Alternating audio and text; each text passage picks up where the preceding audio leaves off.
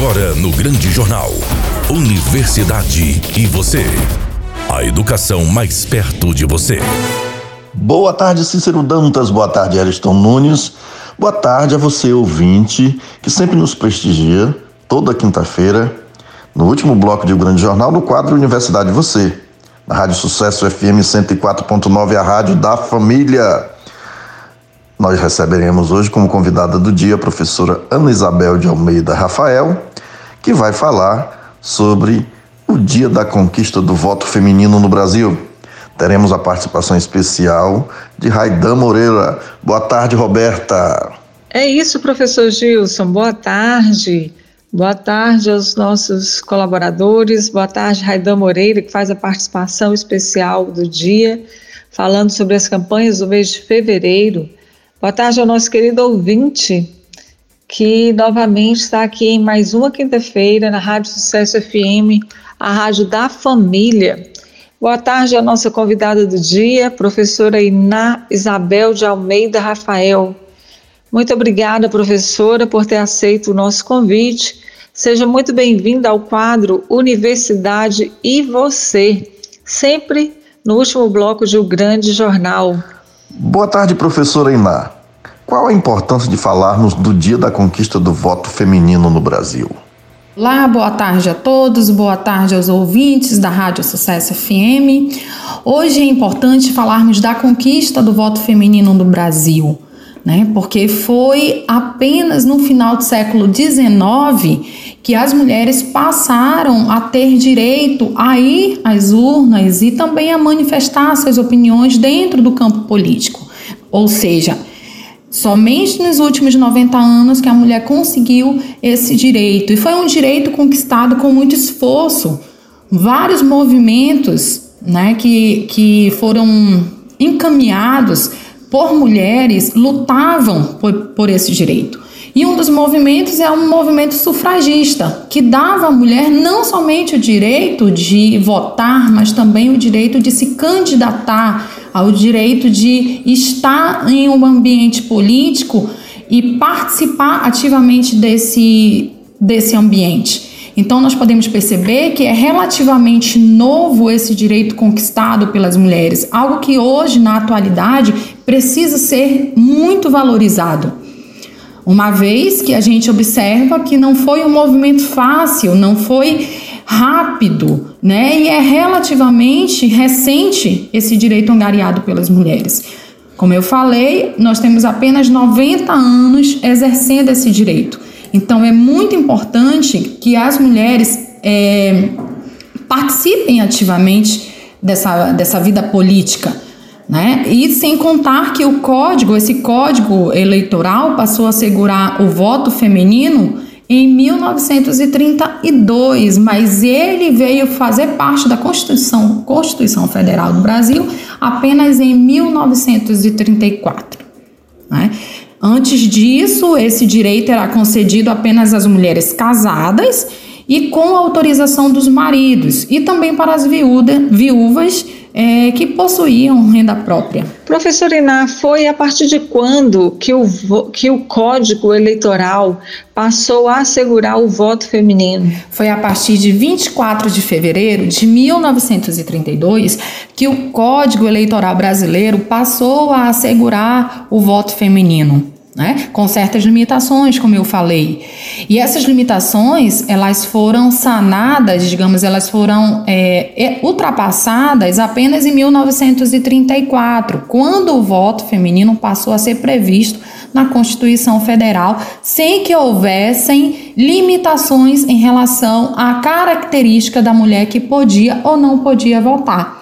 Então, hoje se comemora 90 anos dessa conquista Conquista que deve sim ser muito bem valorizada, porque foi a partir dela que mulheres entraram na política, que se fizeram é, presentes nas discussões dessa, dessa área e mesmo com esse, esses passos ainda curtos, a gente percebe que houve um avanço, mesmo considerando que no Senado, por exemplo, mulheres é, representam apenas em torno de 14%. Então, em comparação aos homens, ainda é um número muito pequeno e que precisa sim ser ampliado. Professora Iná, a garantia desse direito às mulheres foi através de muita luta. A senhora pode falar um pouco sobre esse período de luta? Importante darmos destaque ao fato de que essa, o direito ao voto ele foi conquistado a partir de muita luta, né? E essa luta ela não começou no Brasil. As cidadãs neoholandesas, elas conquistaram o direito ao voto até em mil, perdão, em 1890, 1893. Então, antes disso, todas as decisões políticas dos países democráticos eram todas tomadas por homens brancos e, além disso, pertencentes à elite. E aí a gente percebe uma segregação de gênero, de raça, de classe e de escolaridade que restringiu por muitos séculos a atuação de inúmeras pessoas nos eleitorados e nas candidaturas. Então, foi a partir desse contexto que a gente percebe que o movimento sufragista feminino mudou um pouco a parte daquela realidade de então. Né? Então, o movimento sufragista, que foi iniciado no século XIX, ele foi constituído a partir de luta de reivindicação pela participação ativa das mulheres na política, é, que foi concedido a elas o direito tanto de votar quanto de ser votada também. Professora, antes mesmo de 1932, documentos históricos apontam que a professora Celina Guimarães foi a primeira eleitora brasileira. A inscrição eleitoral da professora Celina repercutiu mundialmente. Por qual motivo? Em 1927, o Código Eleitoral do Rio Grande do Norte né, deu fim às distinções de sexo nas condições exigidas para ter direito ao voto, né, para ser eleitor, eleitora no caso. Então, cumprindo todos os critérios propostos né, pela essa nova lei, a professora Celina Guimarães Viana buscou e conseguiu, inclusive, autorização judicial é, para votar nas eleições de, sena de senadores em 1928. Né? Esse ato acabou inspirando outras mulheres do Estado a fazerem o mesmo. Acontece que, após as eleições, todos os votos femininos foram anulados pela Comissão de Poderes do Senado, que era formado apenas por homens. Né? E isso causou uma repercussão muito grande, não apenas no Brasil, mas no mundo inteiro. E no ano seguinte, né, em 1928, também no Rio Grande do Norte, na cidade de Lages, Alzira Soriano se candidatou ao cargo de prefeita do município, venceu as eleições e se tornou a primeira mulher a ocupar um cargo político no Brasil. No mesmo ano, é, a advogada mineira Mieta Santiago notou que a proibição do voto feminino contrariava um artigo da Constituição Brasileira de 1891 né, que estava em vigor até então. Mieta ela recorreu à justiça e ganhou o direito de votar e se candidatar. E ela concorreu a um cargo de deputada federal e deu seu primeiro voto em si mesma. Então, esses são alguns exemplos que nós podemos tomar como inspiração para que não deixamos é, de ir às urnas e manifestar não somente a nossa, o nosso, a nossa escolha política, mas deixar marcado, delimitado um espaço de voz que foi conquistado através de muita luta. Qual a mensagem que a senhora deseja deixar para as mulheres que não exercem o direito do voto, conquistado com muita luta? Lutas essas que precisam ser valorizadas, expandidas, divulgadas, porque são lutas que iniciaram há muito tempo.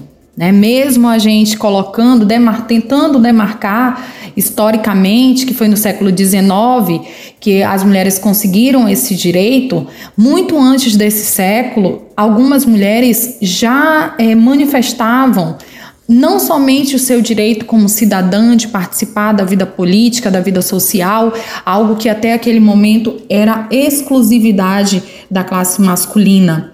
Então, hoje, ter a conquista do voto e da manifestação da opinião política, assim como da candidatura, é algo que foi conquistado ao longo dos anos. É algo que deve ser valorizado, algo que deve, deve ser divulgado, porque, como eu falei no início, nós ainda temos um número muito pequeno de mulheres nos cargos políticos brasileiros.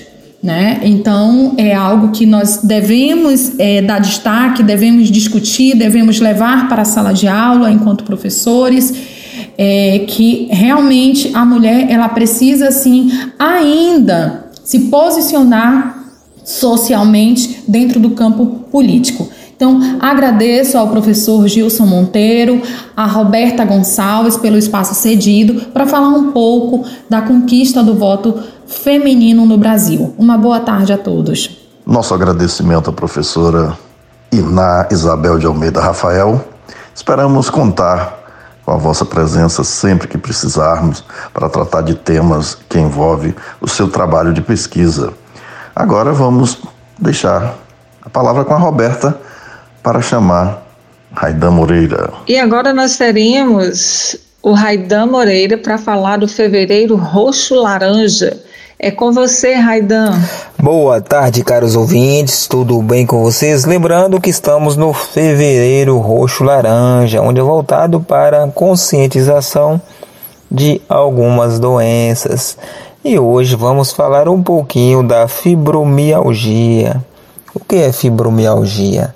É, pessoas que têm dores constantes no corpo, que incomodam um pouco, depois de uma longa noite de sono, acorda com aquele corpo cansado, um corpo bem doído. Então é importante observar esses sintomas e procurar um especialista ou um médico que possa lhe ajudar nesse processo de entender o que está acontecendo.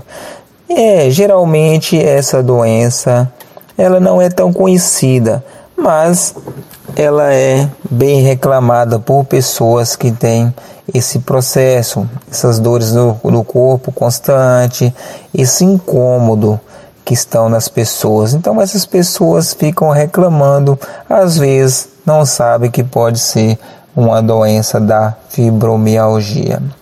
Os sintomas dessas doenças são dores no, no corpo todo, é, cansaço, é, fadiga, a pessoa quando está muito fadigada, é, cansando muito fácil, é, tá aquela dorzinha chata no corpo a qualquer momento que te incomoda, pode ser sim um sintoma da fibromialgia. Então, nesse caso, como eu disse anteriormente, é importante observar quando está acontecendo esse tipo de incômodo, procurar um especialista que pode ser uma doença de fibromialgia.